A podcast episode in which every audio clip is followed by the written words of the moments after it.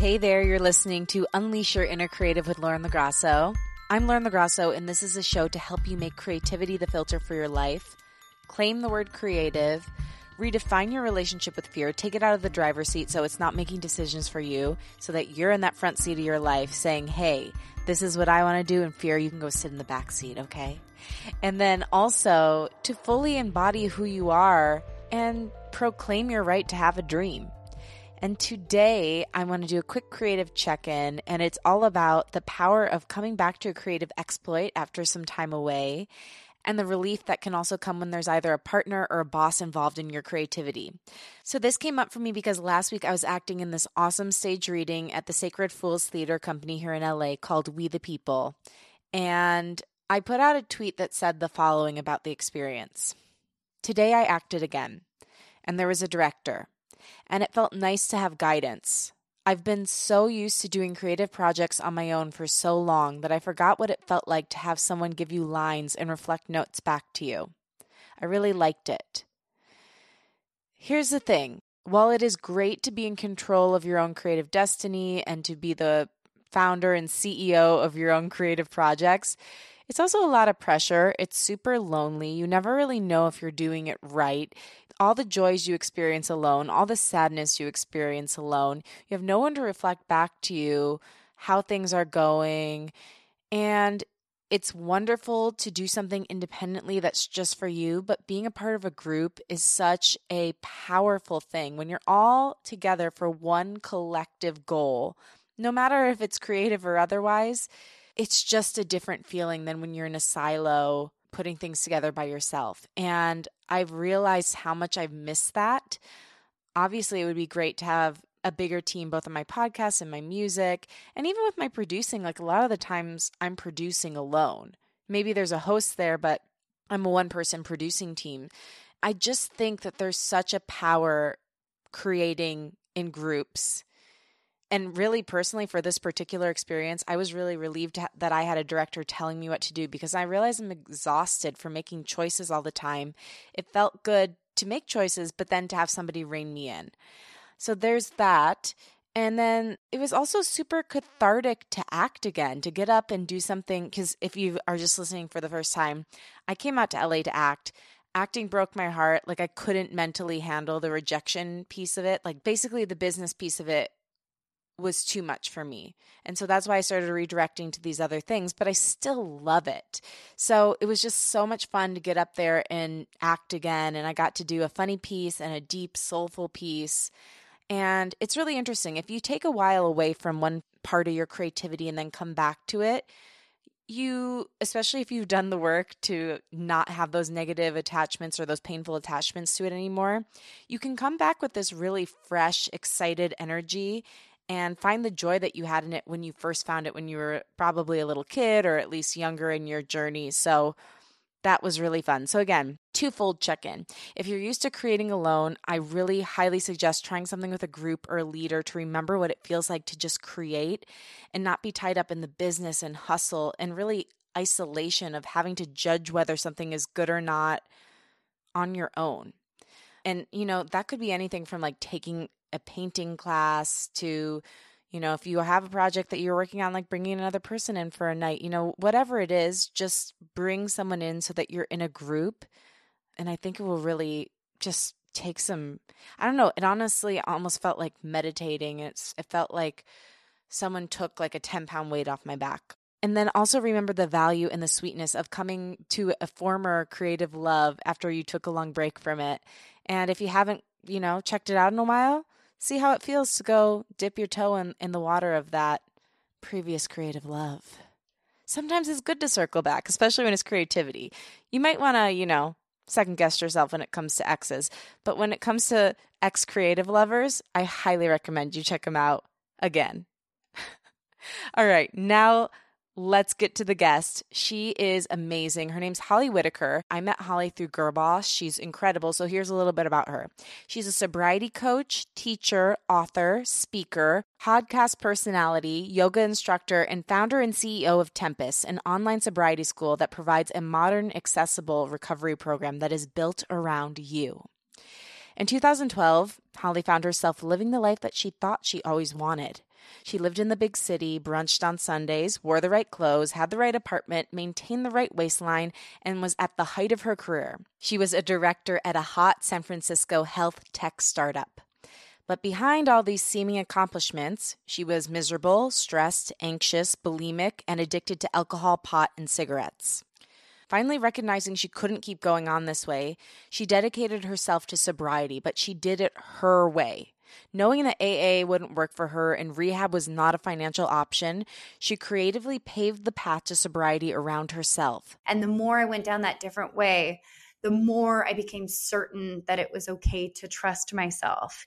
And the more that I felt it was okay to trust myself, the more it did not make sense to me to follow traditional pathways to sobriety. Holly says the key to getting sober is, quote, building a life I don't want or need to escape from. And I think a lot of us can relate to that. When we engage in anything that's a negative habit or even an addiction, it's usually because we're trying to escape some piece of ourself that is out of alignment or many pieces of ourselves that are out of alignment. I wanted to have Holly on the show because I can't think of many things that are more creative than paving your own path to recovery in a world that tells you a 12 step program is the only way to do it.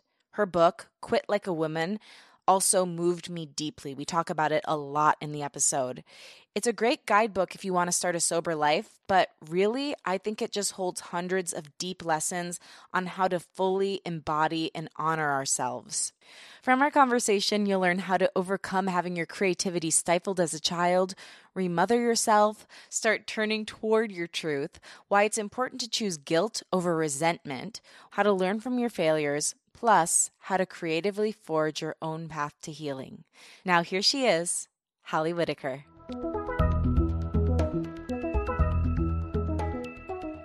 A big part of why I wanted to have you on the show, Holly, is because of your creative approach to sobriety and because much of your approach to get sober, as you outlined in your book, it's similar to the principles that we talk about on the show about embracing and mothering your inner child, claiming your right to take up space, and getting to a place where fear isn't making decisions for you. But before we get into that, because we're going to take a deep dive, I want to go back to the beginning because I believe creativity is deeply connected to our little selves.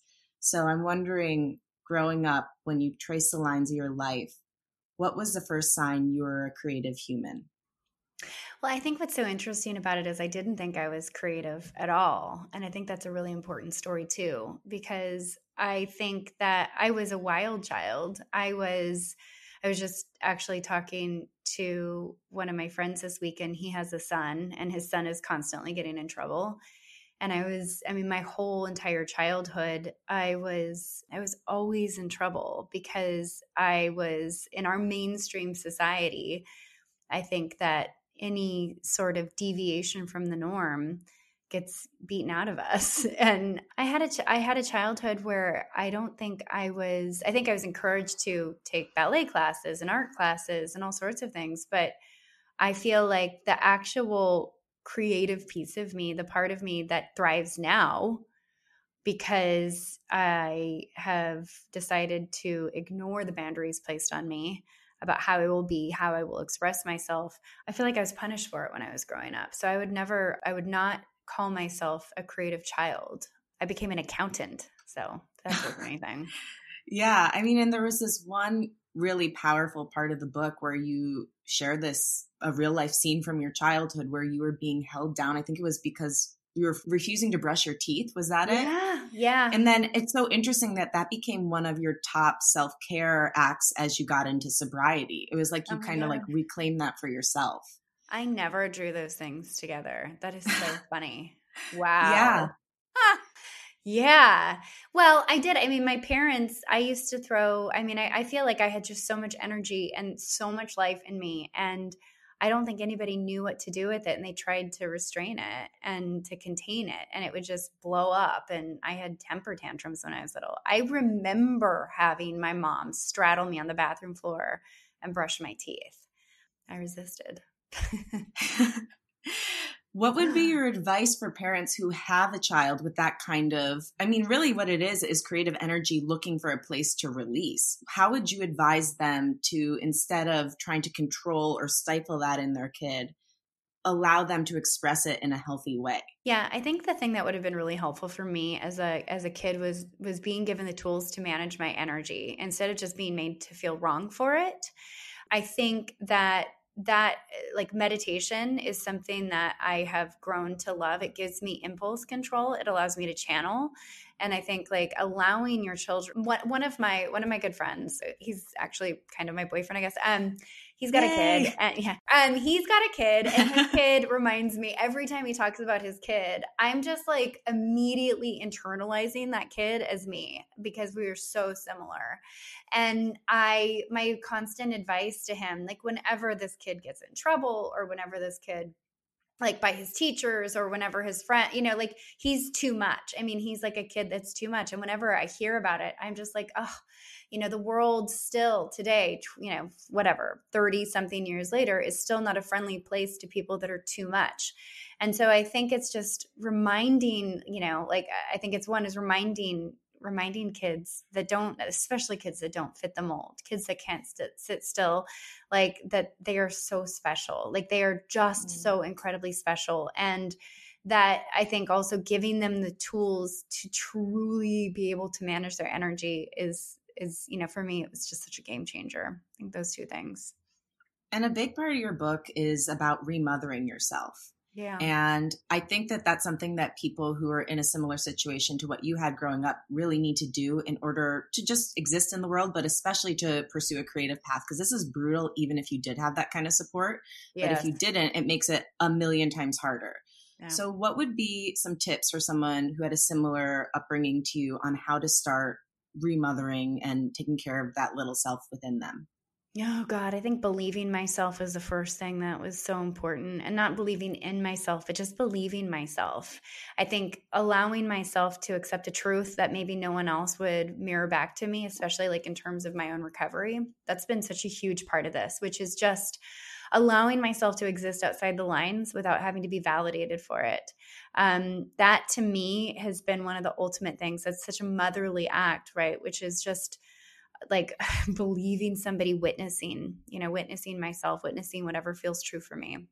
I think other things are include just being gentle with myself, really taking the parts of me that were unruly or hard to swallow like the parts of me that are you know that are maybe a little rough around the edges or or you know even like the parts of me that are dark or or you know i was told i was wrong for like just really loving all of what makes me me and understanding those things that maybe so unappealing to other people are actually what makes me unique and beautiful gentleness so much gentleness mm.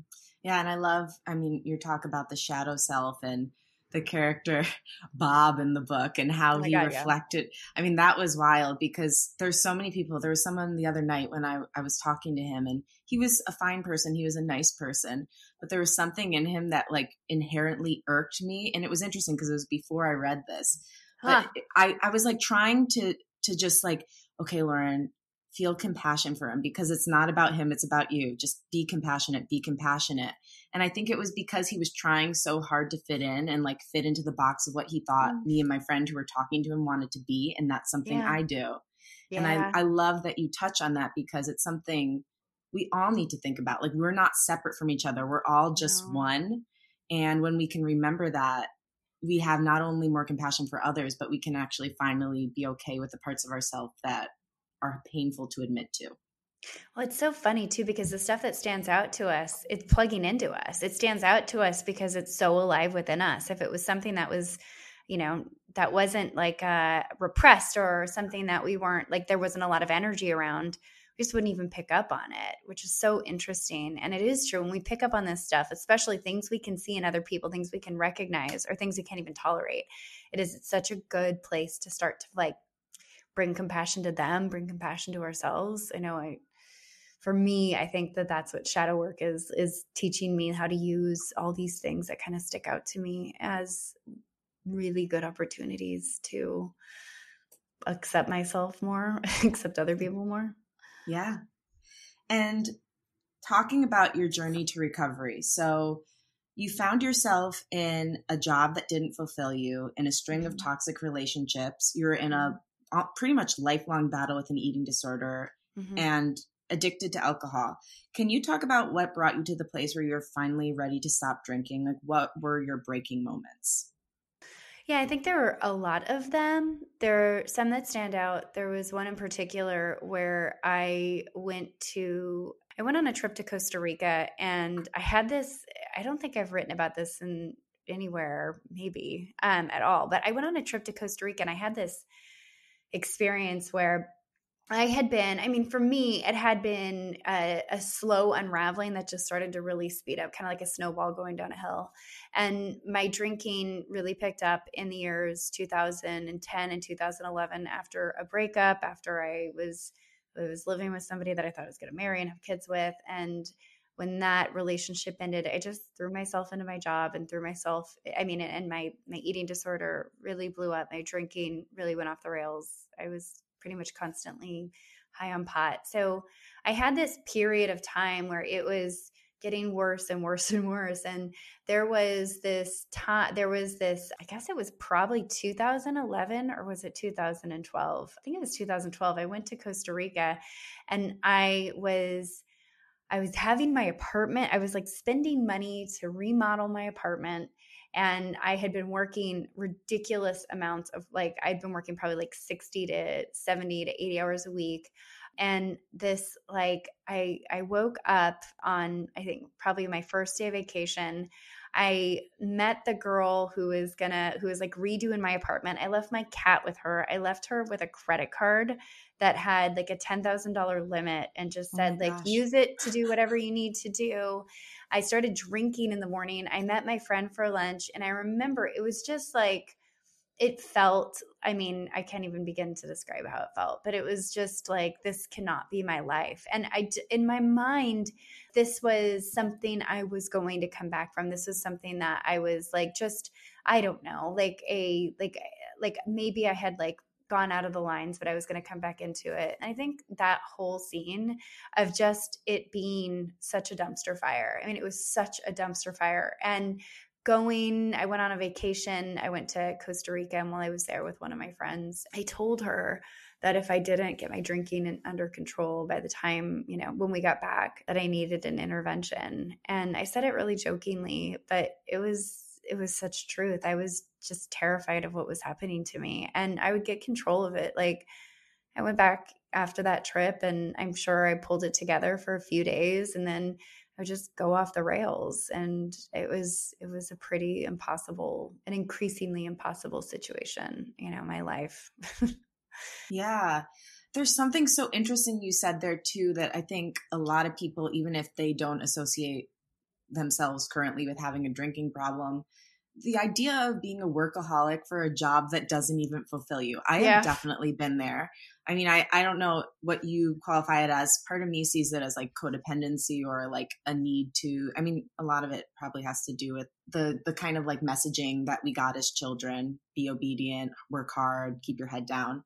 Yeah. But what do you think that is, and how does it tie to addiction? Well, I think that there is, I don't, I mean, workaholism, I think like addiction is such an interesting thing. Like people really like use that loosely. I mean, an addictive cycle, like specifically, is like when we're talking about like chemical and certain behavioral addictions, I mean, like it's a, it's a dopaminergic cycle like it's actually something that like hijacks your brain and you know like goes in and mm, and um, reorders your survival response. So there's a real specific thing to it but i would say like we're talking about escapism that's pretty universal. And so i think that for me that was just where you know we're given the set of instructions like you said you know, have a perfect body save your money get a good job, like accumulate. Like we're very material and or materialistic. Like everything, you know, we're not eh, we're more material than we're spiritual. And I think for me, this was just like kind of similar to trying to be a certain weight i you know i was i was just doing the thing i knew how to do and work was something i happened to excel at i mean i had always been i had always no matter what my job was been driven at being the best at it because it was a place I knew how to make things fit. It was a place I could get some sense of control or at least could work toward achieving that sense of control. And validation, so, validation, you know, like it was definite validation. If you knew you were good at your job and if you just worked hard, you would be really good at it. It was how I kept myself together. I mean, I could go I it was just there were rules. There was a way for me to to essentially create something that I had control over and I otherwise didn't really have that. So the more together my work life became, or at least the more I, I centered my life around it, the more everything else around it just fell apart. And so, okay, the thing that fascinates me most about you is that in a world that told you that there was really only one way to get sober, and that is through a 12 step program, you created your own path. So, how did you start to develop your own path? Like, was it a conscious thing, or were you just, I know you read that book, is Allen Carr that wrote it. Yeah. Um, and that was really influential to you. But, like, after reading that book, how did you start to make your own way into sobriety? Yeah, and I think that's what's so beautiful about it. It wasn't like a conscious decision. I wasn't like, you know what I'm going to do? I'm going to construct this path of sobriety that no one has ever had before. It was far more like, oh, I just felt, I feel like there was a, a number of things that were happening. One, I think for me there was an awareness a growing awareness and it's just like this all of us go through our life right? And and we're gonna all go to i i know no one that has just like picked the right path the entire time. Often we will ignore the thing that wants to come through us and i feel like my entire life i was ignoring my true essence, my true way of being, um, my purpose, my passions. I consistently turned away from my truth. I consistently turned away from myself. And so I think that there was as time went on, the voice gets louder, the voice gets louder, the voice gets louder until finally it just starts screaming at you. And so for me, there was this this awakening not just around my drinking but around the fact that like life was so much more than what i had settled for and so for me there were these things that were accumulating and part of that was reading about like drinking part of it was reading you know Allen carr's book the easy way to control alcohol part of it was understanding I didn't have to drink. I didn't actually have to make alcohol work in this way that I had been told I was supposed to make alcohol work. And so it was on some level just because I started paying attention and I also started to follow follow what felt true to me more than I was following, you know, the rule book because the rule book did not work. All the things that I had tried to do that I was supposed to do did not work it was far more about following just this i don't know like following this like popcorn trail of like oh well that works or or that feels good oh that seems interesting. I started paying attention and i started following uh, popcorn trail, breadcrumb trail, and that I like popcorn. Popcorn, popcorn is more I delicious than breadcrumbs. Popcorn, um, but it was just I, I think it was it was far more about like allowing myself to explore something from my like from my essence, from what I actually wanted, what I actually craved, what made sense to me, versus following the rule book. And like then you know, ironically, doing that caused me to see how messed up the rule book is. And so it wasn't like I was like, I'm going to get sober in this different way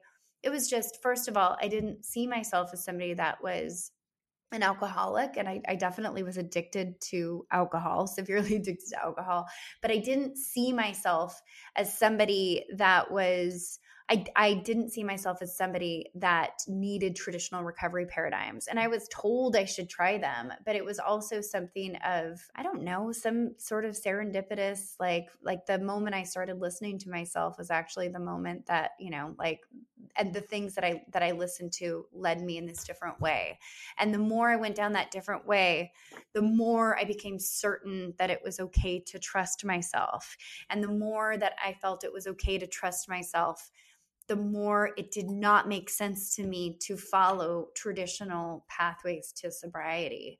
And so it was an accident, really. It was an accident that I started to listen to myself and that I started to trust myself, and that begat more trust. And that trust allowed me to see something from a very different vantage point. I talk about this with my friends who got sober through AA. I by the time I went to AA, I was, and by the time I really got serious with myself, like, okay, this is re- like it's not even I shouldn't drink alcohol or alcohol is bad or I'm addicted to alcohol. It's that I'm going to die if I drink. That this is like something that I actually am legitimately struggling with and recovering from. It was six months in. And when I started going to AA, this is what was so interesting about it because I had this very different set of instructions and this very different experience of alcohol and addiction and recovery specifically through Allen Carr, but also through what I just started researching on my own. By the time I went to AA, I did not, it was hard for me to follow the instructions of AA and not because I thought I was smarter than it. It's just, it didn't feel like it applied to me. It felt like when I was sitting in those rooms that I was on that, that this, that it was just so clearly not my path. And I think had I started there, it would have been a really different story. But I had very different information at that time. And, and I also had just, I think a, a sense of self trust that I couldn't beat out of myself. Um, I couldn't submit to to another rule book. Yeah, I mean, there's so much to break down from what you just said. One of my favorite things that you talk about in your explanation of why AA doesn't work for you and why you feel it in general doesn't work for women and other disenfranchised groups is because they ask you to give up your power which for you was the very thing gaining your power back and stating who you are and claiming your right to take up space. Those were the things that helped you actually get sober. So by giving up your power you were like basically going back to your mindset you had when you were addicted to alcohol. Can we go through that a little bit and and why the patriarchy is tied up in AA and why it doesn't quite work for women in disenfranchised group. Was that your main takeaway or what what is your main takeaway on AA in general? Yeah, I mean, have you? And it's not even just AA in general. It's actually just recovery, like the like the recovery complex, the recovery ah, industrial uh, complex, okay. and like the and and the paradigms that run through recovery communities, and what we encounter because AA does inform that. AA was created in the 30s, 1930s. It's something that, regardless of whether or not you use it as a program, it still is there informing uh, how people see rec- like in general how we as a society and a culture see recovery. And i think it's so like not so much there's all these like tiny little pieces of it. There's powerlessness which, absolutely is something that i think when you come into when you drink because you feel so powerless confronting that even though the idea is it's just powerlessness over alcohol typically that powerlessness especially is how i encountered it with other people you know it, it there's there's there's the written instructions and then there's dogma which is what other people basically take and, and turn uh, on you. And so for me when i encountered powerlessness it was just in general you are powerless. And so there's that piece and there's other things like doing an inventory of your defects of character which again i talked about in my book as something that i had already become you know I, my whole life i had been you know essentially like very sensitive to all the things that were wrong with me and i had tried to get rid of all the things that were wrong with me and it hadn't worked so far. There's all these pieces of it but i think the thing that is most important for like how i understand it now was i felt deeply that this was again as i was saying uh, there was a sense of self trust there was a sense of developing it's okay and it's safe to trust myself. It's okay to go this way. It's okay to do this thing regardless of what everyone else thinks. And I mean, even my family felt that not going to AA, not working the 12 steps, you know, there was all sorts of coded language around that. Like I if I was really serious about getting well, I'd get real help. And by real How help, did you meant- deal with that? Like, because Oof. there's so many people who come into your life and think that they know better than you. And a big part of the book is learning how to trust your own voice, learning how to That's trust right. your own gut. Yeah. How, when you're in the beginning stages of that, do you respond to somebody who's coming in and claiming that they know the right way for you to get better? Oh God, I mean, I my whole body shut down. I, I don't know how to explain it other than to just say there's a sense of like this is wrong, this is not right. Like I, I like there was such a for the first time conviction that I knew what was right for myself versus what the world was telling me was right for me. And I think that that's the crux of it, right? There was there was nothing other than I can't I can't force this down. I can't swallow it.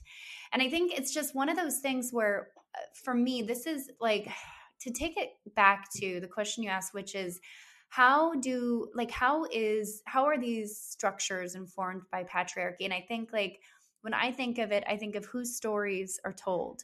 When I think of what what it means to have you know to be a woman and to have lived through and, and to be a woman and then also to be at other intersections of identity that hold you out of power you know what it means is your story isn't part of the story your mm. your story is written for you as a prop. Your story is written for you as an outsider, as somebody that's property, as somebody that isn't to be trusted, as somebody that inherently lies, as somebody that is burned for telling the truth or thinking differently or saying that, you know, the power might be within us and not within the structure. Everything that exists is exists in order to uphold a system or a structure that holds you out of power. And so for me when I think of how this ties into patriarchy, I think of things like I think of Meggan Watterson's work. I don't know if you're familiar with her work, but she writes about Mary Magdalene and she writes about how just mm. the Bible and and and really all religious and spiritual tradition and story they write women out of the history. They write Mary Magdalene as a prostitute, as a like as a as a so as a, instead of an. I was just looking this up yesterday. Power. Were you? I was I was literally googling Mary Mary's in the Bible, and then all these articles started coming up on that, and it's just funny that you bring that up. well, no coincidences, right? No, I mean, the, definitely the not. whole point of it is that like women's yeah. stories are written out of the Bible. The Bibles, like the the actual Gospels that ended up in the New Testament, were selected in like 400 AD by a group of men, and they were mm-hmm. selected in order to uphold the dominant narrative. And so all of that, you know, like again, a few thousand millennia of our stories and and and really like our intuition of women being silenced of women eating it. And so and again at intersections of identity it gets worse and worse. That's just the first level of silence or silencing or being held out of of of of the being held out of power at least being held out of being told what your your way is wrong right? And the system is right. And i think there was just for me I didn't have words for this when it started. There was just a, I would say, like an, a rising awareness that this was not my path. And also for the first time, a, a sense of, of something that was strong enough to to carry on with the path I felt was right for myself. And so in this like in this way when those first st- like the you know when when like for instance a friend would write me a letter and say i feel like you should really try the 12 steps. It seems like you're struggling. It seems like you're in pain. Like everybody had this like literally prescription for me and i just like seemed to not be able to take it.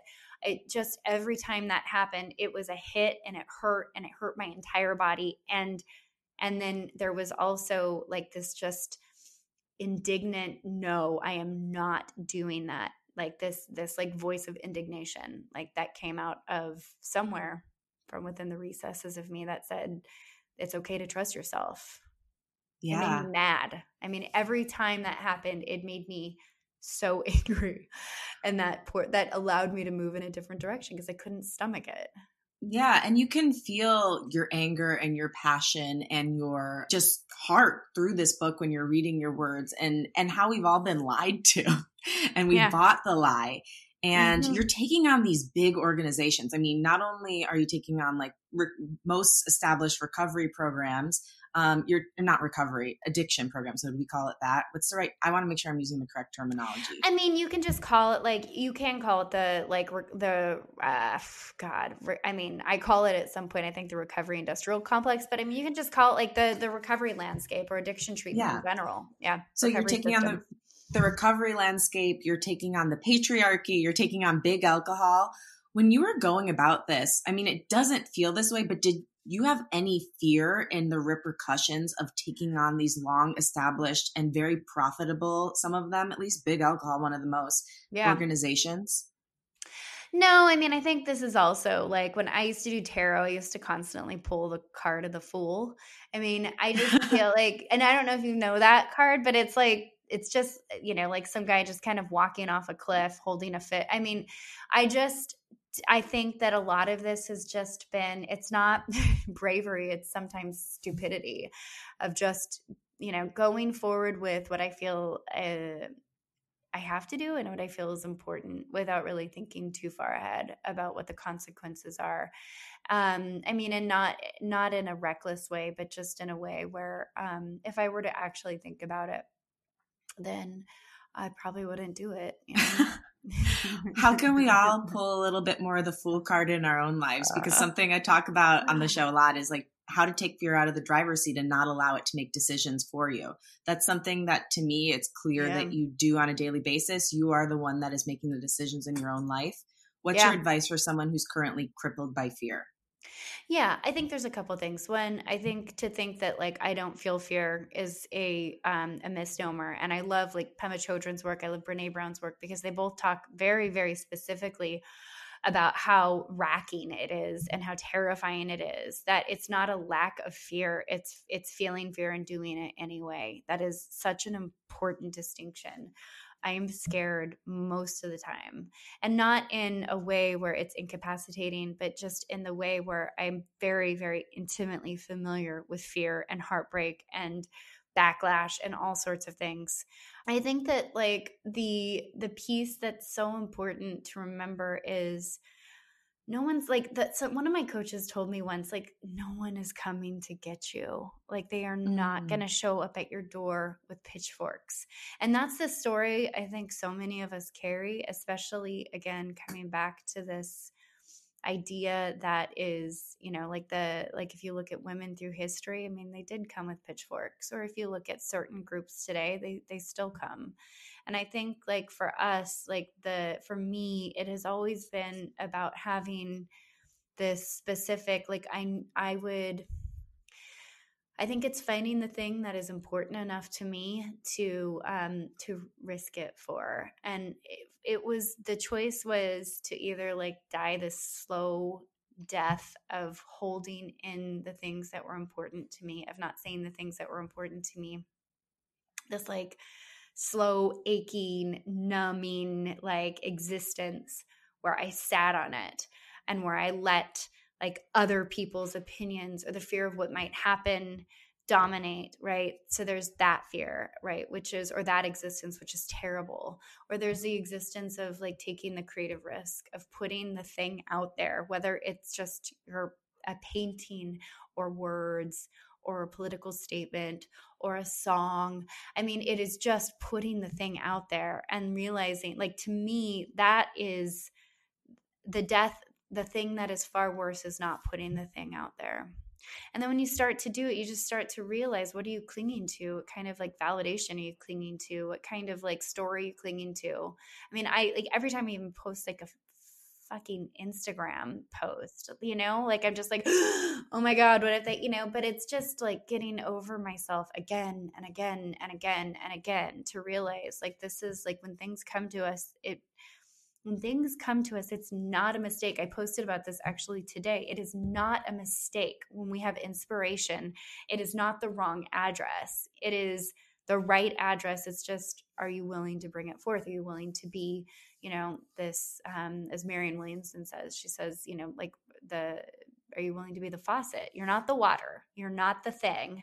You are you're basically the valve it needs to flow through. And it's just continuously remembering that like that's our responsibility. Things come to us. It's our responsibility to bring them forth. Something that i love that you put in the book is that a core piece of sobriety is learning how to build a life i don't want or need to escape from. Yeah.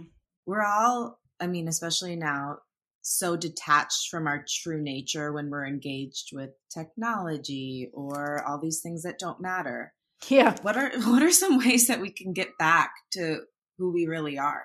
Oh man, that's such a good question. Um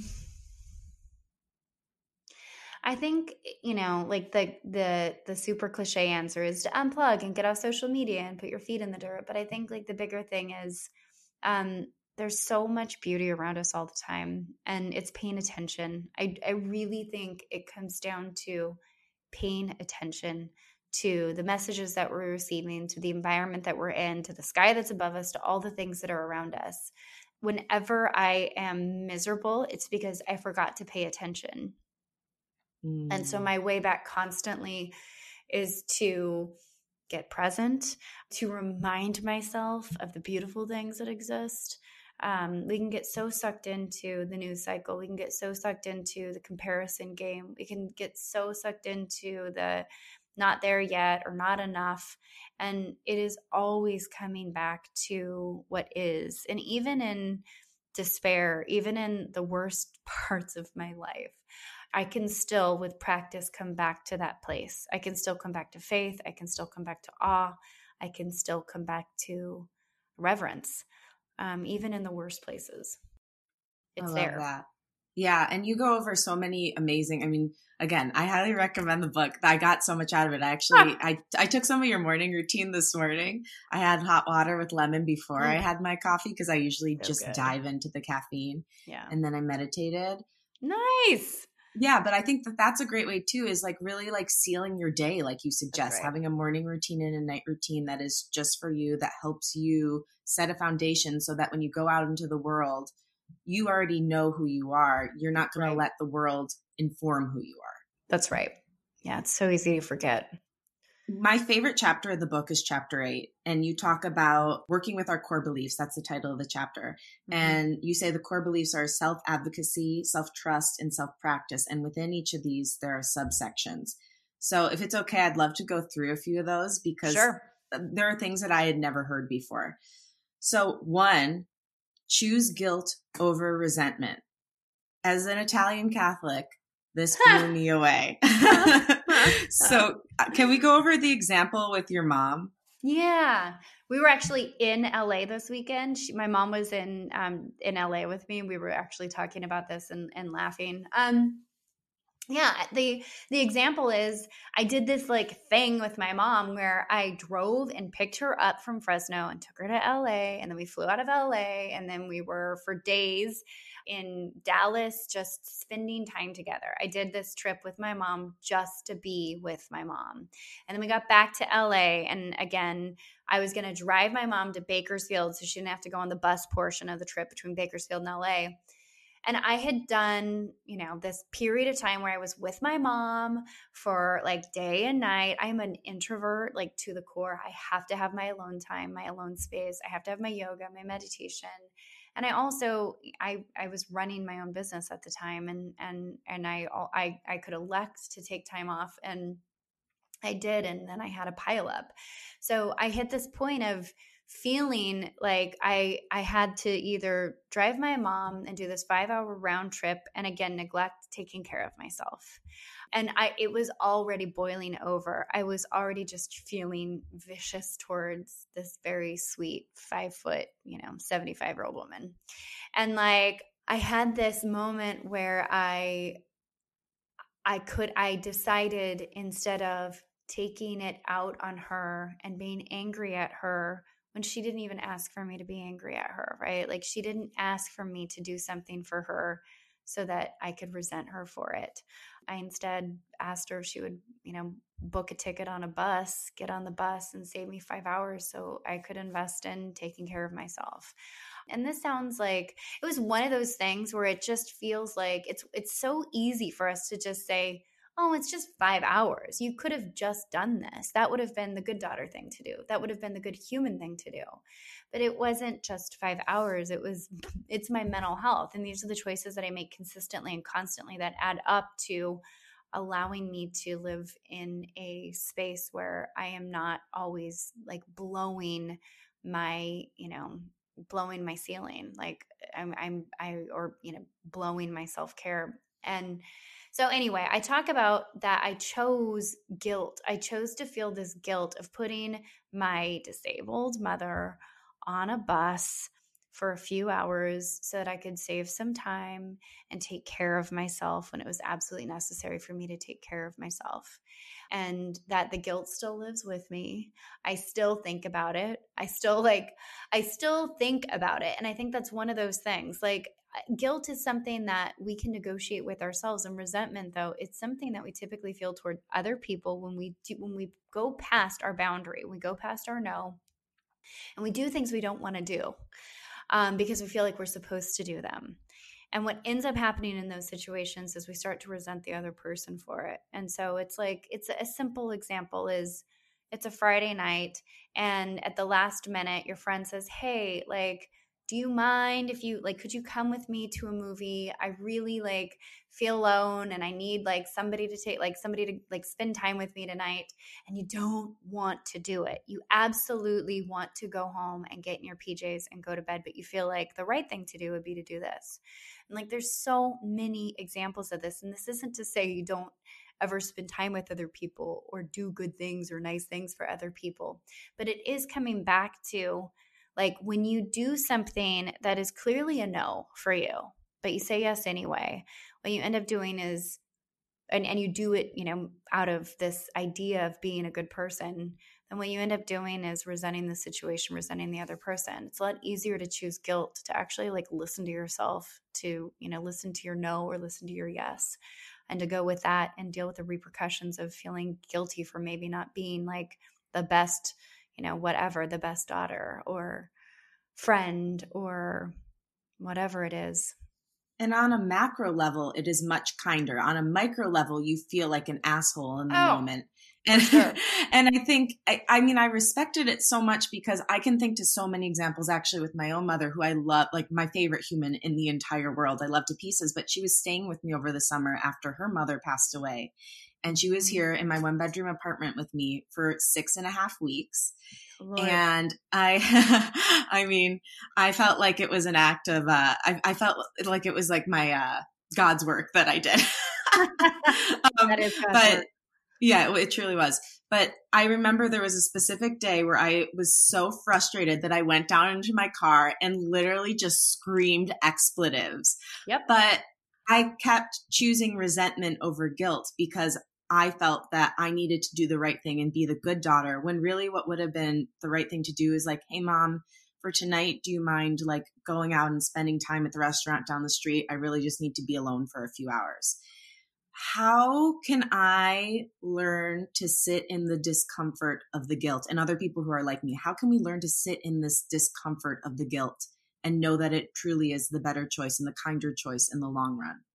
I mean, I think you get used to it. The, the other thing about guilt is that when you start working with it, I mean, it is just it's it's something only you can release yourself from, right? Like if you want to choose the storyline that you're a terrible person for taking care of yourself, right? You can run with that and kind of sit in that hot, steamy pile of shit for a long time. but the other piece of it is like you can also start to work with this and to allow yourself to like let yourself off the hook, to be kind to yourself. I mean, that's the other part of it too, is that and we start to work with this like when i'm i'm kidding in a way when i say i still have this soul crushing guilt about this. I mean my heart breaks in a in a like normal way. My heart breaks for the fact that i'm even in a situation we even live in a day and age where my mom lives in another town and i have to put her on a bus and the person i put her on a bus with may or may not help her with her like luggage. It's a heartbreaking thing not being able to like you know be there 100% of the time to make sure that the people we love are perfectly taken care of is a heartbreaking thing. So there's that piece of it right? Like there's also the piece of where we get to like the place where we are kind enough to ourselves that we let ourselves off the hook. And so for me it's just like i have given up this idea that i am everything to everyone. I've given up this idea that i need to respond to every message that lands in my inbox or my DMs, or that everybody that has a drinking problem that comes to me for advice is my responsibility. Mm. or that like i am like i will be a good person if i take care of every single thing that comes to me. I don't i get i get lots of emails i cannot respond to. I get lots of asks that I cannot fulfill. And lots of people I cannot help come to my doorstep. And that's a thing, right? And I can either sit around and I can feel like I'm a terrible person, or I can understand that, like, I am just one person. I'm constantly doing the best that I can.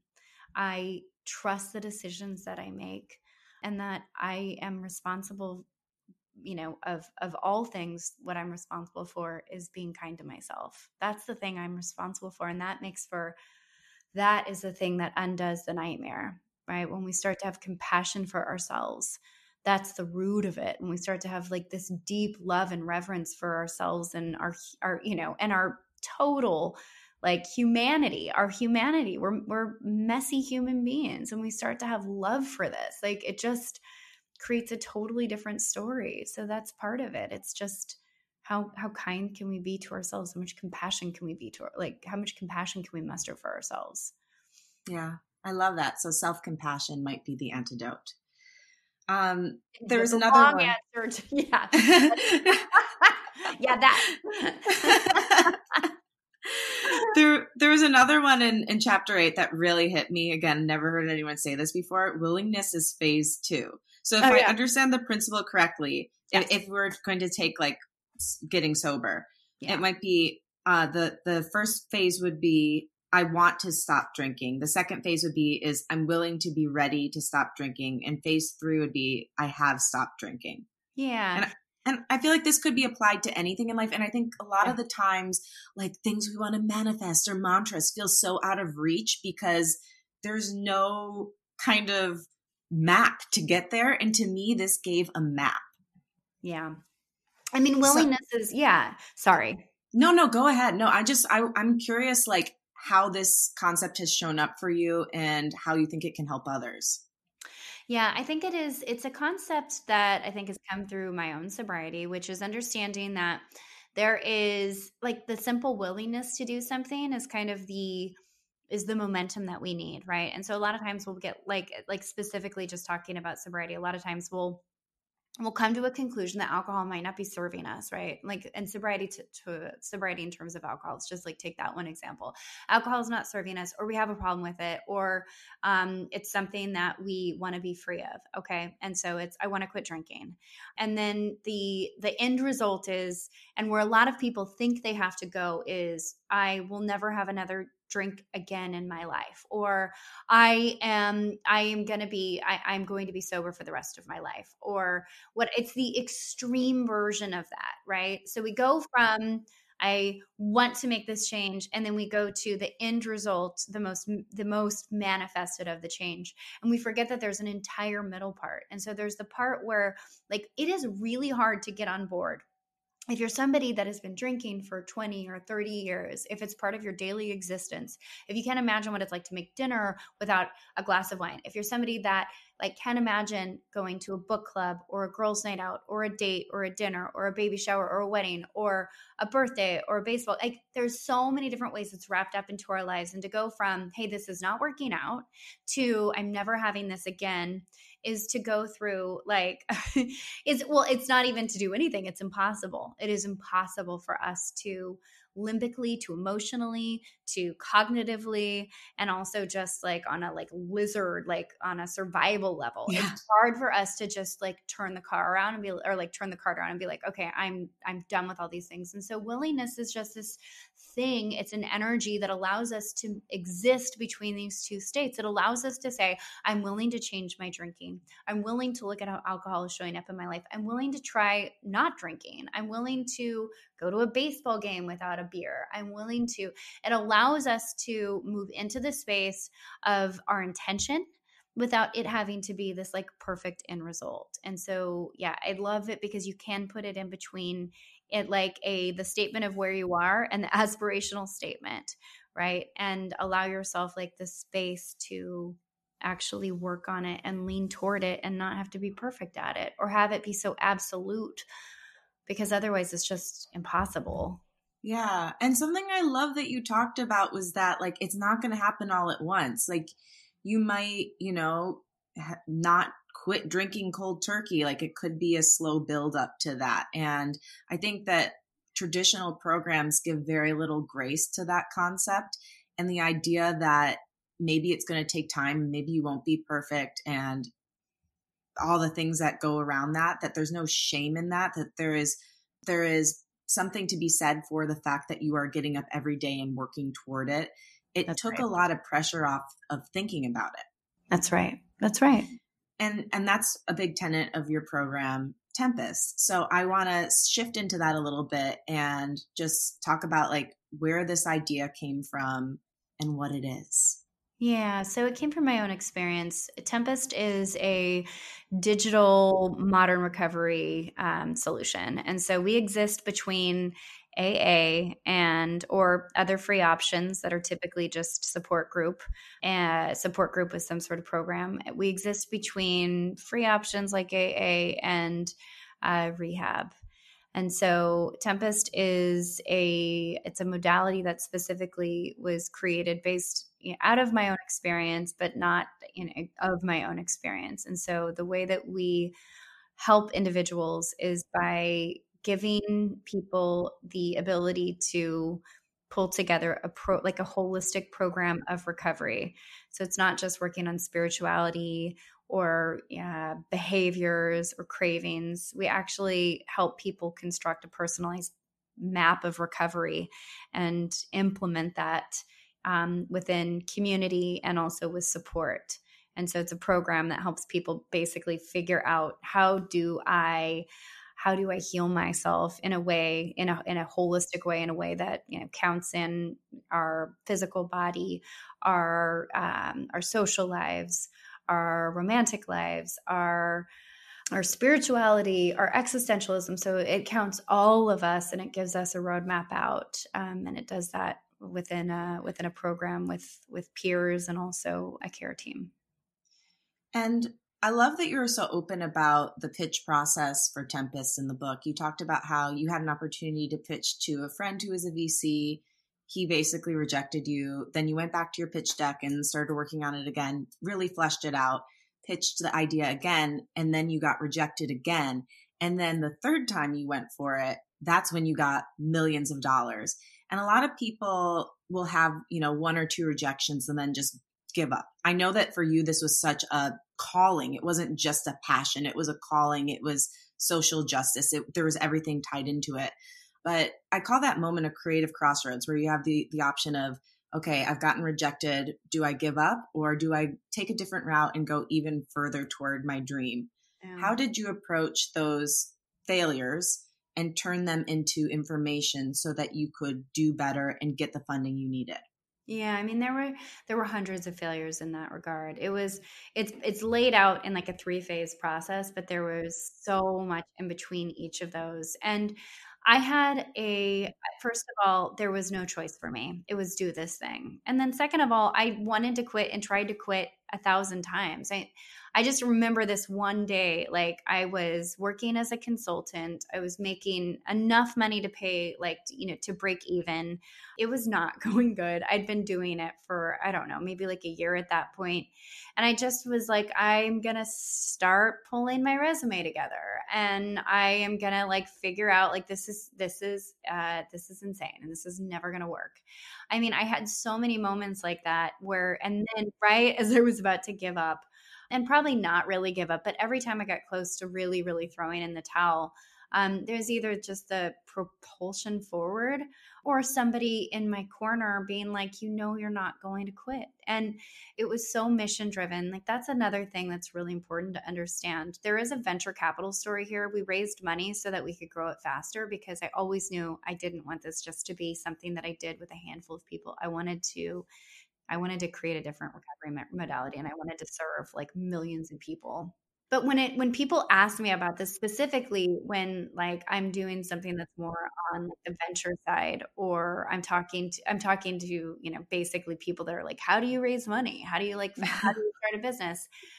Like the main point is it was never to make money, right? And I think that that's the thing is when we have something in us that is just a thing we know we have to do um, and we yield to it, we'll continue to find the means to keep it going. I made it through all of that because I knew the thing had to succeed. Like there was just no other way. It was that or die trying. And so um, that was it. And there was so many rejections along the way. Um, yeah.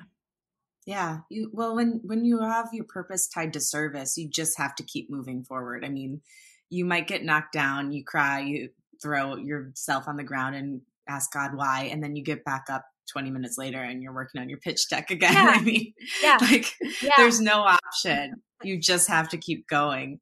Um, Literally, so I love that. Like every other day. I mean, so much time. and it still floor. happens, I'm sure, this deep into the journey yeah. where there it, you know, it's not like, oh, I got the money and then all my problems went away. got harder.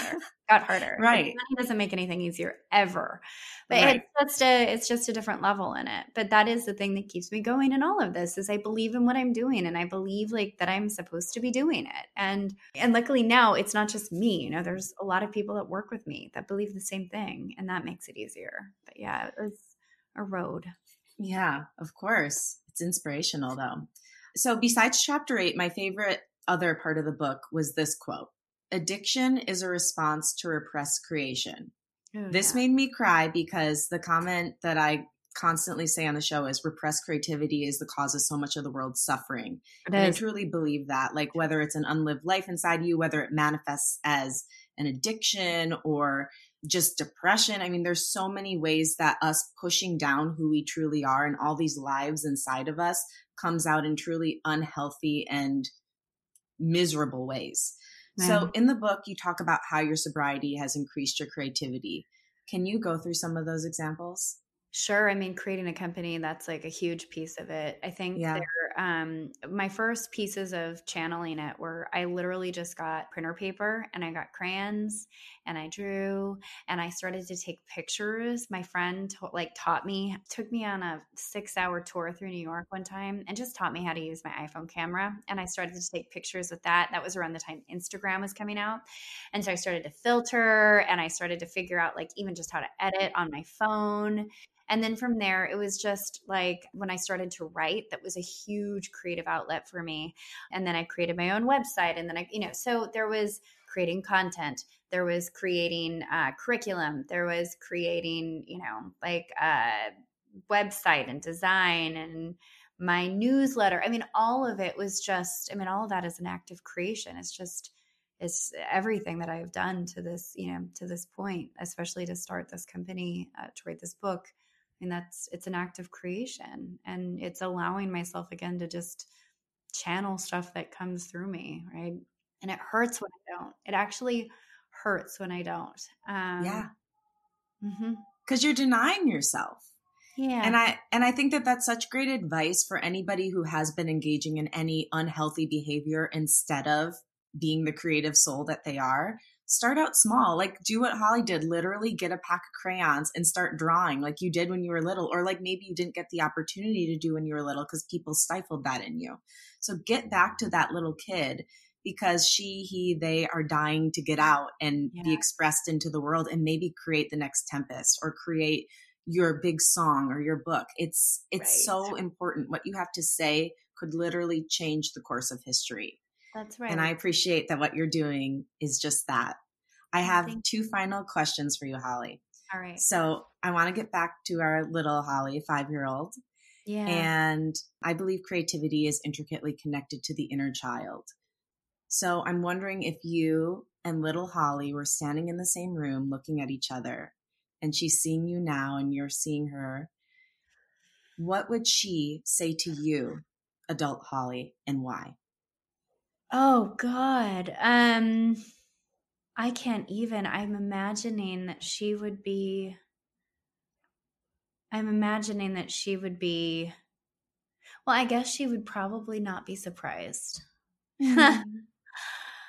I think maybe like 10 year old me would be surprised. But if we're looking at five year old me, I think she still thought she could do anything. So I don't think she would be surprised. I think she would be like, yeah, that's it.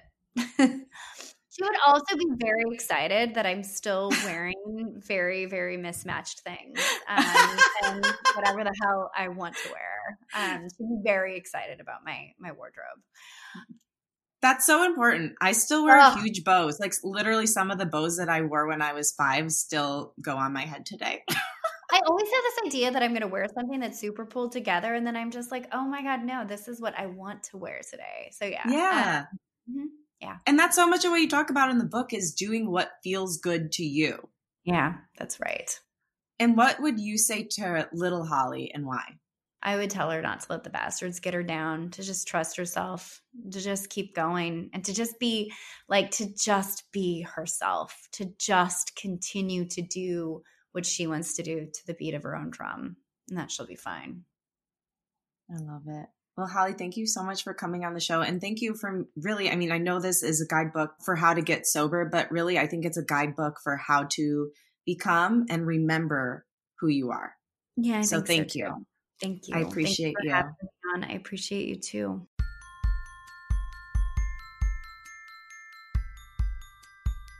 Thank you so much for listening and to my guest, Holly Whitaker. For more info on Holly, follow her on Instagram at Holly.